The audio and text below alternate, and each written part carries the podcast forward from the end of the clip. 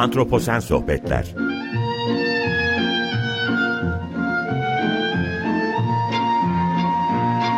Hazırlayan ve sunan Utku Perktaş Merhaba, Antroposen Sohbetlere hoş geldiniz. Ben Utku Perktaş. Bugün yeryüzünde yaşamla barış içinde olmadığımız gerçeğinin bilincine varmadıkça yeryüzünde barış ve huzura kavuşabilmemiz olanaksız. Dünyadaki tüm öteki türlere karşı totaliter bir egemenlik ve yıkım savaşına girmiş durumdayız. Nefes aldığımızın ne denli bilincindeysek, totaliterliğimizin de o kadar bilincindeyiz işte.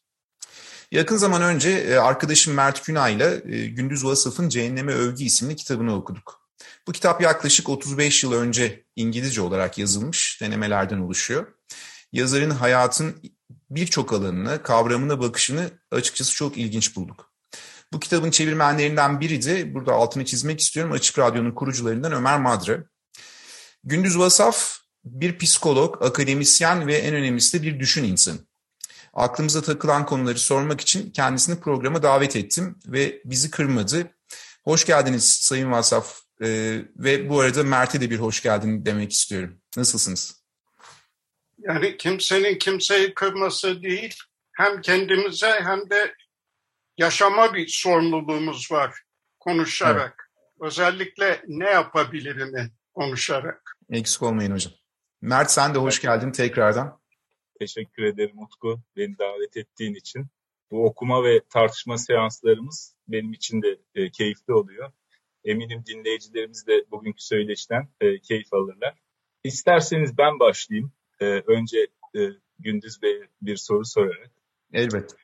Kitaptaki birçok kavrama yaklaşımınız e, klasik manasının dışında. Bence fütüristik diye de tanımlanabilir. Bu yaklaşımınız günümüzde kavramların içini daha fazla doldurmuş olabilir. Sizi 80'lerde 40'lı yaşlarınıza getiren deneyim daha fazla için ancak bugün e, gerçeklik mi oldu acaba diye düşündüm. Bilmiyorum son günlerde benim insiyaki olarak hissettiğim okuduğum kavramların içini tamamıyla boşaltmak. Ee, ama boşaltırken yeni bir dil oluşturabilmek, e, kendime, dünyaya kendimden uzaklaşarak belki bakabilmek. E, James Webb herhalde bana çok yardımcı olacak önümüzdeki yıllarda.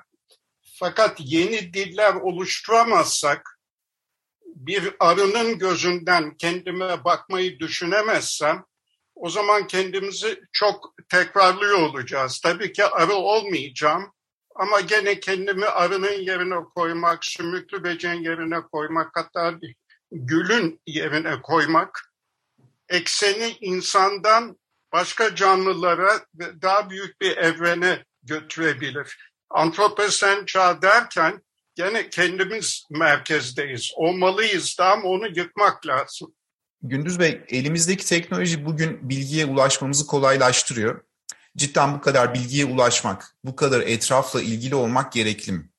Kitabın Cehenneme Övgü kitabının Enform Manyaklık isimli bölümünde haber ve bilgiye boğulmuş rafine totaliter toplum tarihi silen bir toplumdur diyorsunuz. Bu sözü 35 yıl önce söylediğinizde 30 yaşındaki okuyucunuz ile bugün kitabınızı okuyan 30 yaşındaki okuyucunuz arasında fark var. Hatta o ilk okuyucunun 65 yaşında bu sözü hatırladığında anladığı da muhtemelen farklı.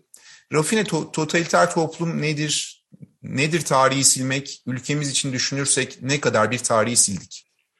Galiba bilgiye boğmakla sade boğulan biz değiliz. Bilgiyi de boğuyoruz. Çünkü bu kadar çok bilgi sandığımız parmaklarımızın, gözümüzün ucundayken nereden biliyoruz sun diye sormuyoruz. Bilginin kaynağını sormuyoruz.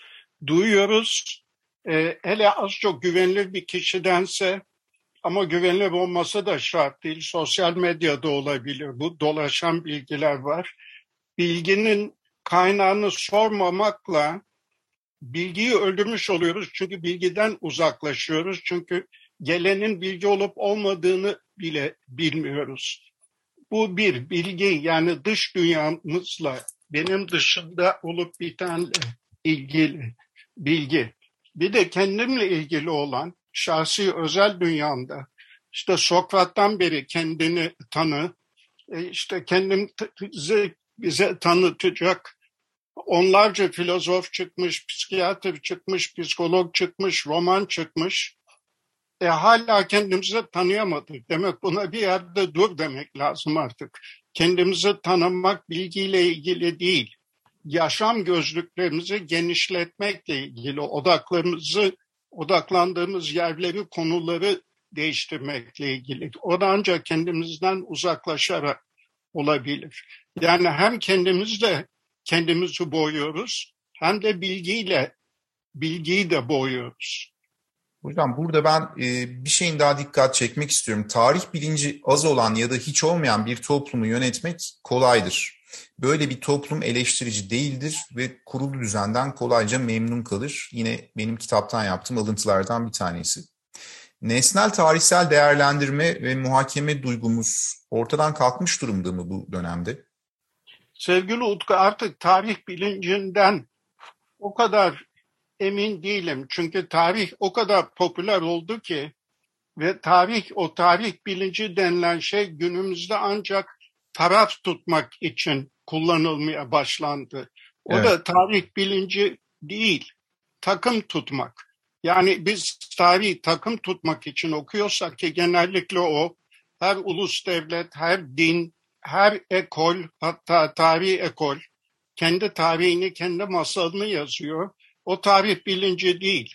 Tarih bilinci tarihin ne kadar büyük bir masal olduğunu ve farklı masallardan oluştuğunu hissedebilmek, sezebilmek, ayrımda olabilmek belki. Burada benim aklıma şey geliyor hocam. Şimdi aklıma geldi. Ee, tarih genel olarak çok objektif de bir bilim dalı gibi değil. Çünkü tarih yaşanıyor ama yazan tarihi yazıyor ve yazan kişiden aslında tarihi okuyoruz. Yazanın bakış açısını aslında biz alıyoruz. Dolayısıyla çok nesnel yaklaşılan bir durum değil. Subjektif bir bilim alanı gibi düşünüyorum. Şimdi e, konuşmamızla benim aklıma gelen bir şey. Kesinlikle. Onun için ben bugünün kuşağı olsam bu tarihten bana ne derim. Hı hı. Ve deniliyor da. Çünkü hep bir tekrar, hep bir tekrar ve tekrarların sonunda tarihten öğrenmek lazım. Ve fakat tarihten öğrenelim diyenler aynı tarihi tekrarlattıranlar bize.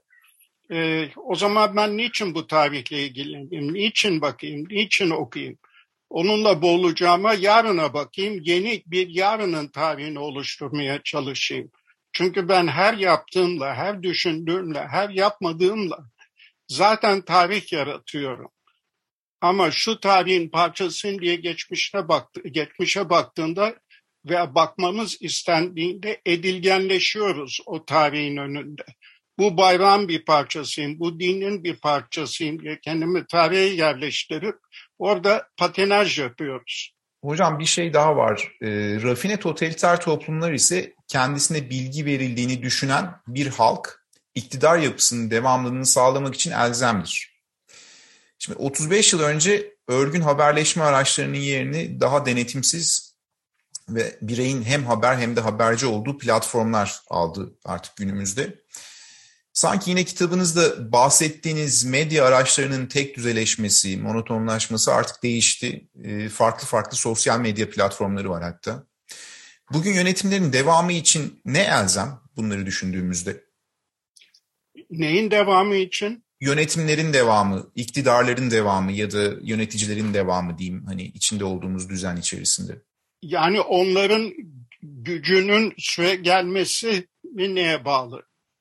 Ha, burada anladığımız genellikle şimdi rafine totaliter toplumlar kendisine bilgi verildiğini düşündüğünde e, böyle bir oldu yani bu bilgiyi aldığını düşündüğünde bilginin artık kalitesi ve şekli çok önemli değil. İktidar yapısının devamını sağlamak için elzem görüyorlar bunu. Hani sizin kitapta bahsettiğiniz e, mevzu ama 35 yıl önce bunu söylüyorsunuz. Şimdi baktığımızda bu monotonluk gitti. Farklı farklı bilgi kaynakları var ama bu zamanki iktidarın devamı için ya da iktidarların ya da yönetimlerin devamı için elzem olan ne? Eğer e, böyle bir bilgi alma yolu değiştiyse, monotonluktan heterojenliğe doğru çıktıysak.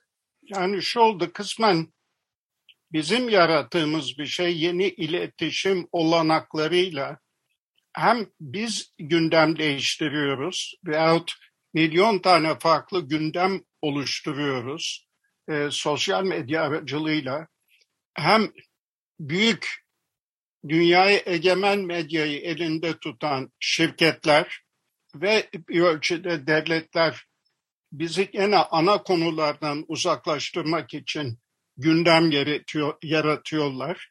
E, birinci ana konu tabii ki e, iklim değişikliği.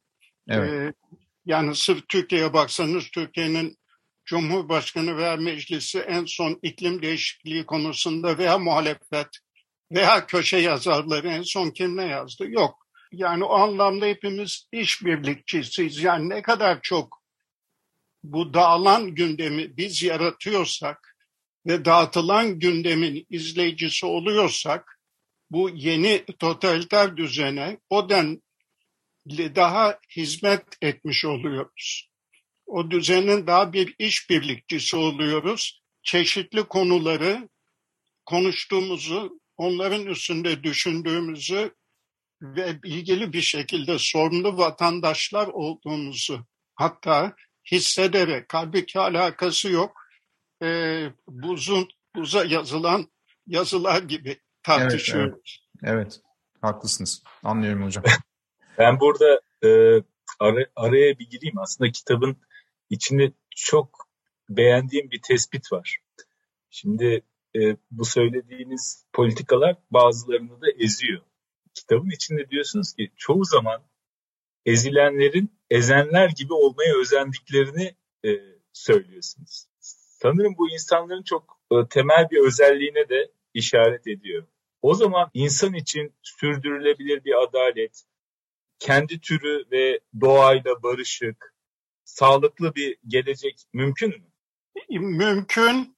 Yani azıcık da Greta'nın yaptığı gibi ben ne yapabilirim diyerek tartışmaktan öte o ne yapabilirim sorusunu sormazsak ve onun üzerine tartışmazsak e, olduğumuz yerde kalırız.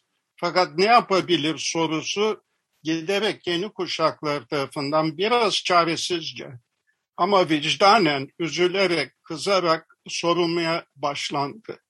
Yani sırf şikayet ve tespit üzerine konuşuyorsak ve tartışıyorsak o da bir tür edilgenlik ve düzene, mevcut düzene güç vermek oluyor. Bir ne yapabilirim sorusu olmalı ve birisiyle biz konuşurken ilk başlangıç o. Ortaklaşa şikayet ediyorsak ve o şikayetle vicdan temizleyip hem fikir olduğumuzu teyit edip bir huzur buluyorsak daha çok edilgenleşmiş, daha çok işbirlikçi olmuş oluyoruz.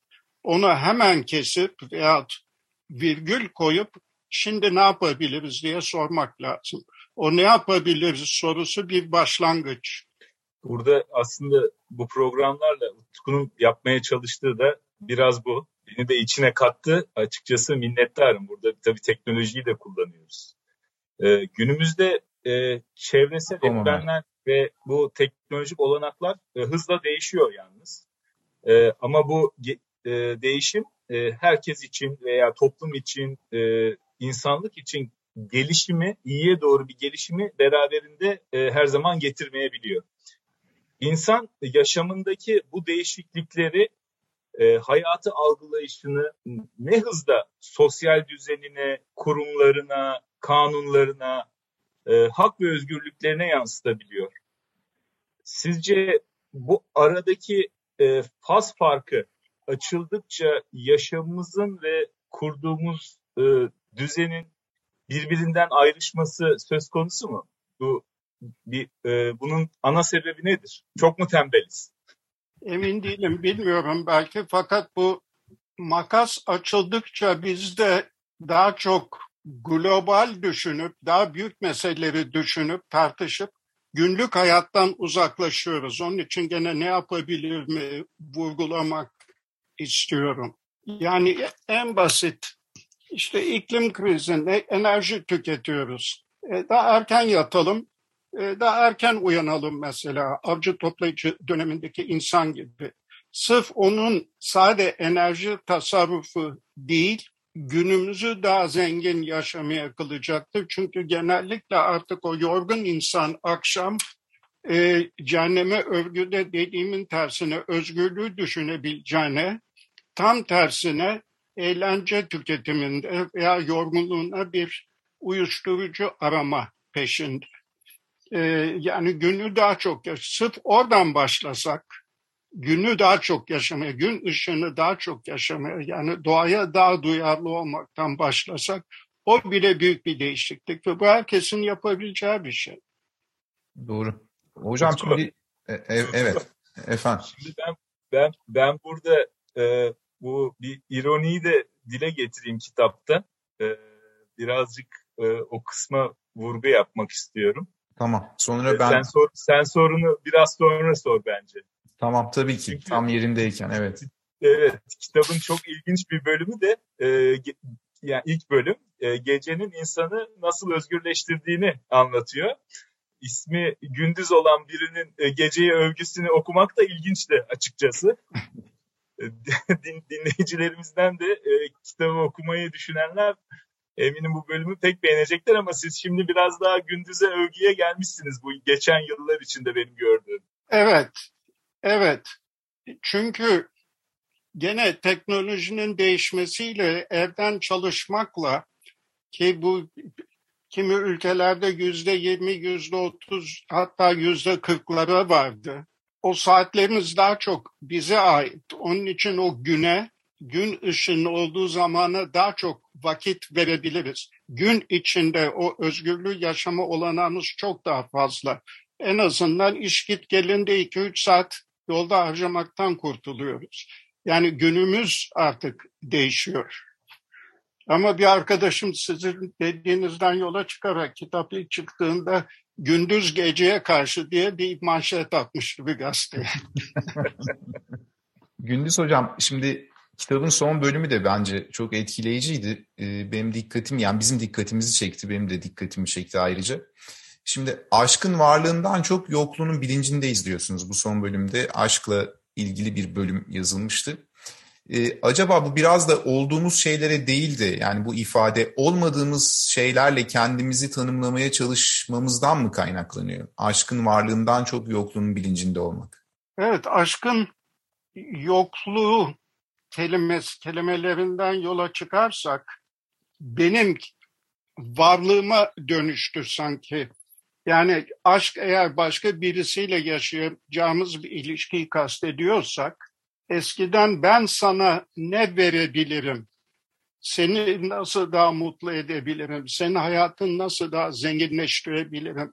Kolaylaştırabilirim? Nasıl sen daha çok gülmeni sağlayabilirim gibi üzerine odaklanmışken şimdi o bana ne verebilir diye düşünmeye başladık. Yani ben hayatımda bunları yapmak istiyorum, tercihlerim bunlardır. O karşımdaki kişi bu tercihlerin e, gerçekleşmesinde bana ne kadar yardımcı olabilir, ne kadar destek olabilir. Yani ben merkezli olmaya başladı. Aşk birlikte oluşturulacak yeni bir dünyadan çok, yeni bir dilden çok kendimiz için oluşturduğumuz kendi dillerimize o diğer kişinin katkısı ne olabilir dönüşmeye başladı. Halbuki aşk her zaman yeni bir dil oluşturmak. Ee, evet. Ee, Tchaikovsky yaptığı işe aşık, müziğin hep yeni bir dil oluşturuyor. Kendisini tekrarlamıyor. Veya Goya kendisini tekrarlamıyor. Yaptığı işe aşık, kendisine aşık değil işe aşık yap, yaptığına aşık olduğu için hep o yeni bir dil oluşturmak demek. Bu... Pardon yoksa kendine aşkında bir resim tutsun, bir roman dili tutsun, çok satsın ve sen tekrarla kendini. E 5-10 tane daha satacaktır. Ama o kendine aşktır artık o. Yaptığın işe aşık değildir. Doğru. Anlıyorum hocam. Bu ikili ilişkilerde de mi böyle? Orada da mı yeni bir dil oluşturmak? Esasında aşk çünkü olumlu bir şey değil yani. Olumsuz bir şey. Olmayanı aşık olunuyor genelde ya da yani e, nasıl ifade edeceğimi bilemedim ama hani ikili ilişkiler içinde de mi bu söylediğiniz yeni dil oluşturmak geçerli olan bir şey? Galiba yani gene bu Sokrat'ın gene kendi tanısı gibi yani bu kelimeyi kullanmasak hele hele Ben sana aşığım diyorum ben size, siz de bana, ben de sana. Yani bunu kullanmasak aşkı aşktan özgürleş, özgürleştirebilsek daha çok aşk yaşarız belki. Aşkı aşk kelimesinden özgürleştirebilsek. Evet. Anladım. Hocam yavaş yavaş sona geliyoruz söyleşimizde. Ben öncelikle bir kez daha size teşekkür etmek istiyorum ama daha bitmedi. Ee, son olarak bir hani kapanış sorusuyla bitirmek istiyorum ben bu söyleşiyi. Şimdi öyle zamanlardan geçiyoruz ki dünya bir süre bir virüs tarafından durduruldu resmen. Sonra tekrar harekete geçti. Fakat bu defa krizlerin farkında olarak bir yaşam başladı. Bugünlerde orman yangınları son sürat devam ediyor. Küresel sıcaklıklar artıyor. Ee, hem uluslararası medyada hem ulusal medyada bunları yansımalarını görüyoruz belli ölçüde. Peki yaşamda istediğimiz şeyleri elde etmeye çalışmamızın maliyeti mi bunlar? Çünkü kitapta çok güzel bir, bir şey var, bir ifade var. Yaşamdan bir şeyler istemek mi, yaşamda istediğimiz şeyler mi diye. Biz yaşamdan bir şeyler isterken çünkü ciddi bir tüketim toplumu yaratmış durumdayız kapitalizmle. Nüfus artışı çok hızlı 1950'lerden günümüze doğru geldiğimizde 8 milyarlara dayandı ve önümüzdeki 30 yıl içinde belki 9 milyarlara ulaşacak ve dünya taşıma kapasitesine arttı ve sürekli insan bir şeyler istiyor esasında. Bu noktada yani demek istediğim yaşamda istediğimiz şeyleri elde etmeye çalışmamızın maliyeti mi bunlar? Ne söylemek istersiniz bu konuda son olarak? Kesinlikle katılıyorum. Yani e, sorun yaşama vermekken, doğaya vermekken biz almakla bir tüketim patolojisi, bir tüketim çılgınlığı içindeyiz. Fakat bu da değişiyor. Yani geçenlerde okudum bir kot pantolon da tek bir kot pantolonda kullanılan pamuk siz bunları söylemişsinizdir herhalde programlarınızda. Ee, bilmem 600 litre su mu 1000 litre suya mı ne mal oluyor evet, yetişmesi evet, için. Evet. Fakat yeni kuşaklarda şimdi başlayan bir şey var artık ikinci el giysiler. Hatta büyük şirketler yani onda yeni kuşaklar yapıyor. Bu şekilde bu tüketim patolojisinden kurtulmak istiyor.